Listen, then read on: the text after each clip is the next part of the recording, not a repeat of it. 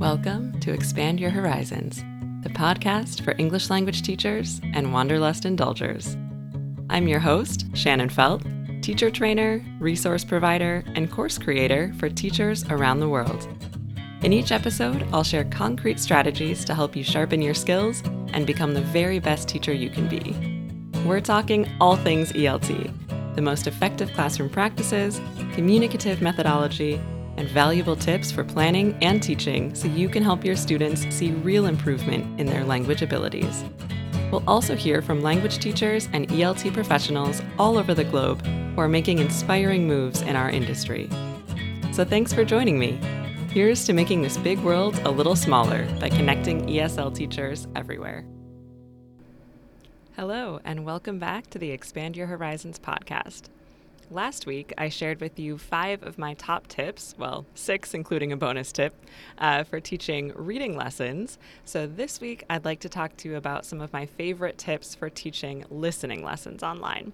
So let's dive right in. So, listening, like reading, is a receptive skill, meaning that the way you structure and teach either of those lessons will be pretty similar.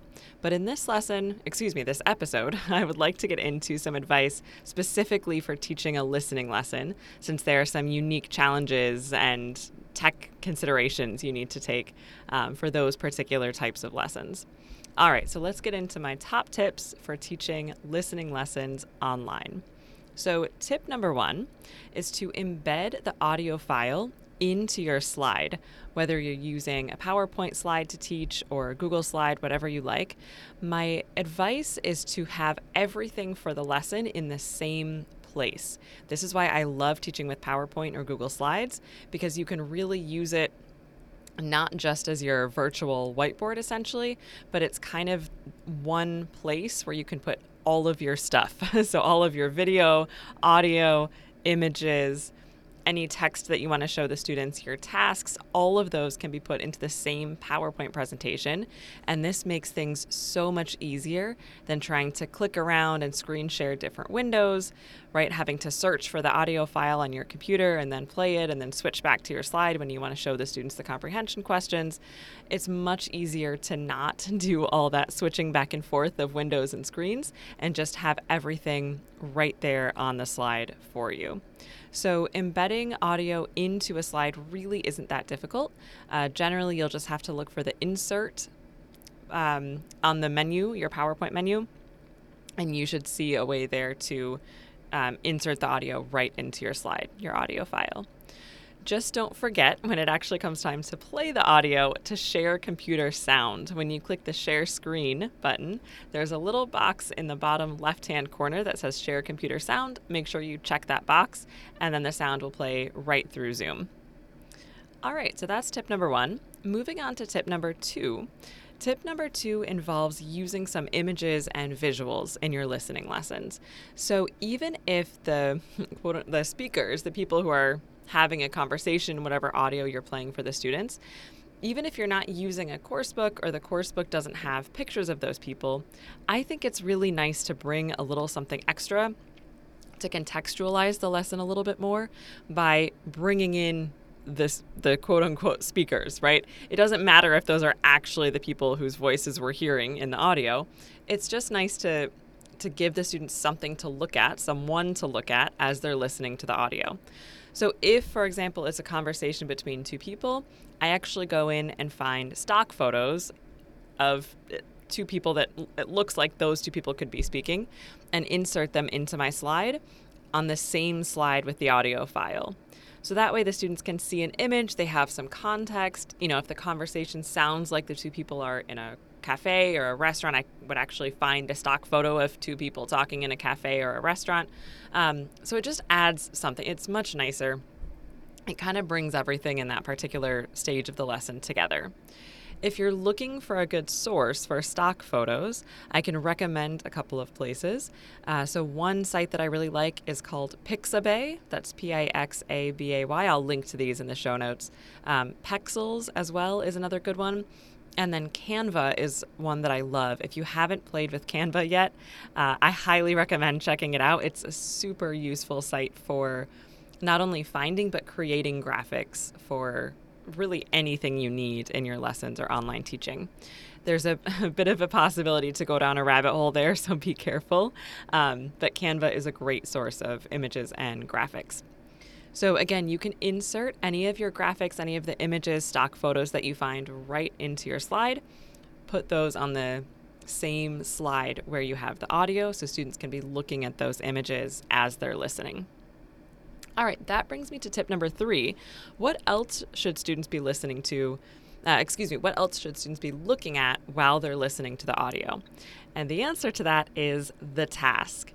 So, just like with reading, anytime you have the students listen to something, they need to have a task set in advance. You should never just say, listen to this. It should always be listen to this and what do the students need to do? Listen to this and answer these comprehension questions.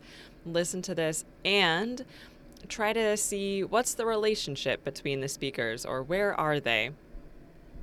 So, whatever task you've set for the students, whether it's choose the best title, or identify the relationship between the speakers, or answer these five true and false questions, that task should also be visible or somehow accessible to students as they're listening to the audio. They need to be able to see the task and listen to the audio at the same time.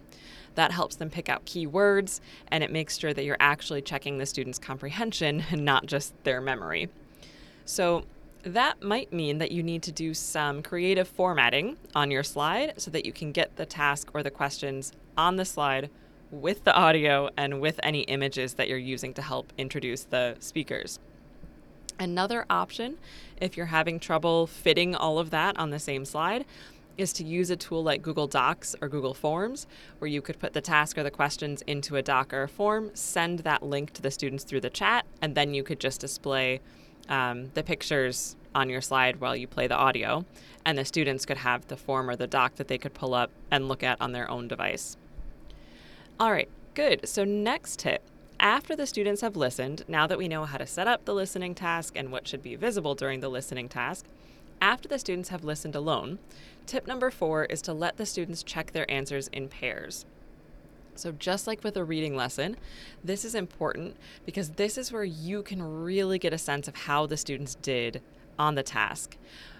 In an online classroom, it's not like in an in person lesson, right? Where you can look around the room, you can look at students' faces as they're listening, you can tell who looks confident, who looks frustrated, who looks lost. So you have a sense more of a sense, I would say, in a physical classroom of how the students are reacting to the audio. And it's really hard to get that online because you can't always see all of your students on camera at the same time. So, letting the students check in pairs allows you to go from breakout room to breakout room and monitor and listen in on their conversations about the task. So, you might hear them saying things like, Oh, yeah, number one was XYZ, that was easy. But number two, did you hear that? I didn't understand it, right? So now I have intel as the teacher about exactly which answers need more clarification and exactly which parts of the audio the students might need to listen to again. It's also really helpful for the students. What I found is that even if the students struggled with the audio the first time, and you know that they need to listen to it again at some point to, to succeed on that task that you've set, it's still nice to let them check answers in pairs first because it sort of supports them and gives them clues for what to listen to when you play the audio again.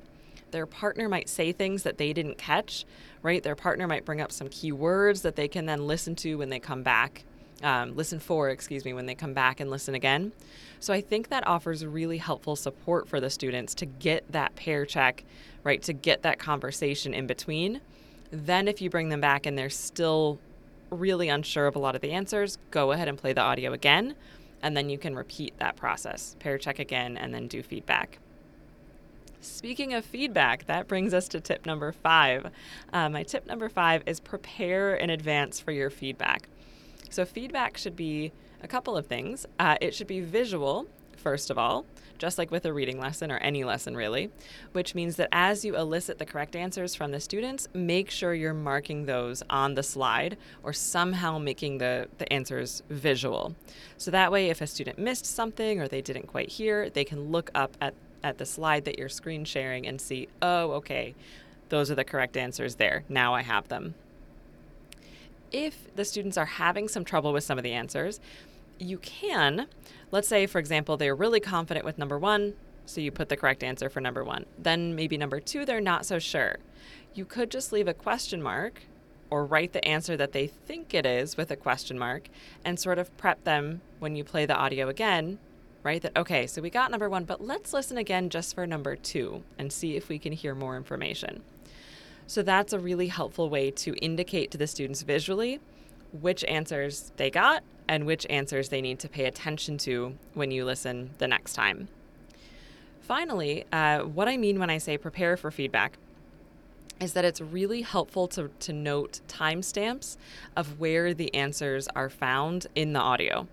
So, for example, maybe the students got all of them correct, except they really struggled with number four, and maybe number four is like four and a half minutes in to the audio.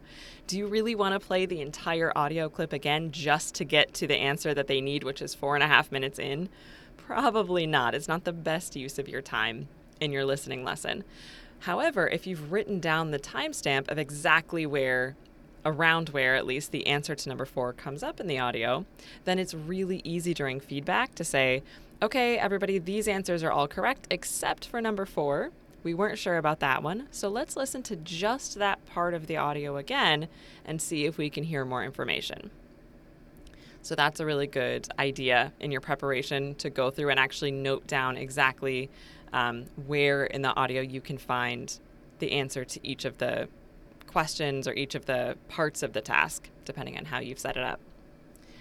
All right, so those are my top five tips. As with reading, I'm going to throw in one bonus tip. So, tip number six again is timing.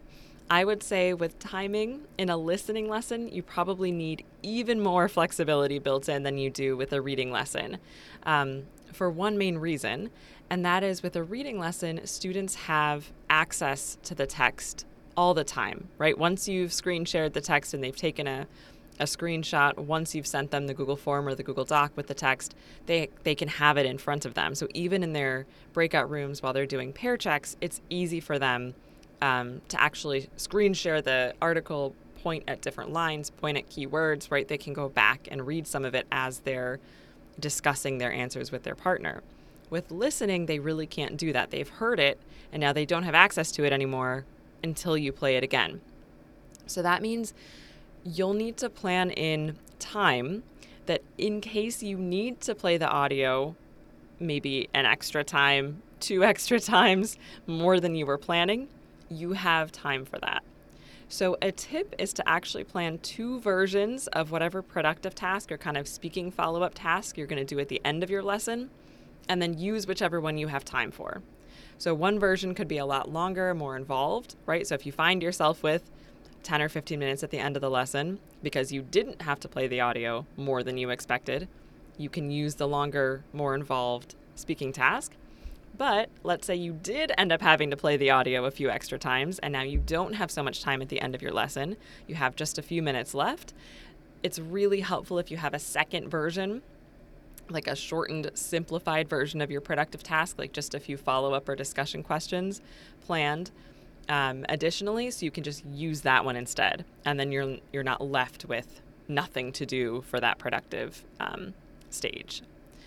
In addition to all of that, you'll want to just keep your lead in and any vocabulary pre teach stages. Um, if you do a, a vocab pre teach stage in your listening lesson, nice and short, because remember, you can always add on an extra task at the end, but you can't get time back from the beginning of the lesson once you've spent it and you don't want to run out of time for the listening activities because that can be really frustrating for students if at the end of the lesson they don't feel like they actually had time to listen enough and get the answers at the end of the class time. Yeah. Good. Okay. Uh, so, those are my top tips for teaching listening lessons online. Just to quickly sum up, tip number one was to embed the audio right into your PowerPoint or Google Slide for easy access. Tip number two is to use stock photos to create images for the, the speakers, the people that are talking um, in the text, the audio text. Tip number three was to make the comprehension task or the listening task visible as the students are listening to the audio. So, either through a Google Doc or Google Form or displayed on the same PowerPoint slide. Tip number four is to always let your students check answers to the listening tasks in pairs after they listen. Tip number five is to prep for feedback, make feedback visual, and make sure you have timestamps written down of where in the audio you can find each answer to your listening tasks. And then finally, tip number six, the bonus tip is to plan lots of flexibility into your listening lesson for timing. So, good luck teaching your listening lessons. Feel free to leave me a comment on this episode and let me know any questions, any wins, any challenges that you have when you're teaching a listening lesson online. That's all for now. Bye, everybody. Thanks again for joining me. Feel free to leave a comment on this episode or reach out to me directly at info at teflhorizons.com and let me know what you want to hear in upcoming episodes. If you enjoyed this episode, I would love for you to subscribe on Apple Podcasts and take a few seconds to leave a quick review. It helps so much in getting the word out there. And of course, if you know other teachers or travelers, I'd love for you to share this with them too. Stay tuned for the next episode, and until then, head to teflhorizons.com for more resources and teaching tips. Let's keep making this big world smaller by expanding horizons.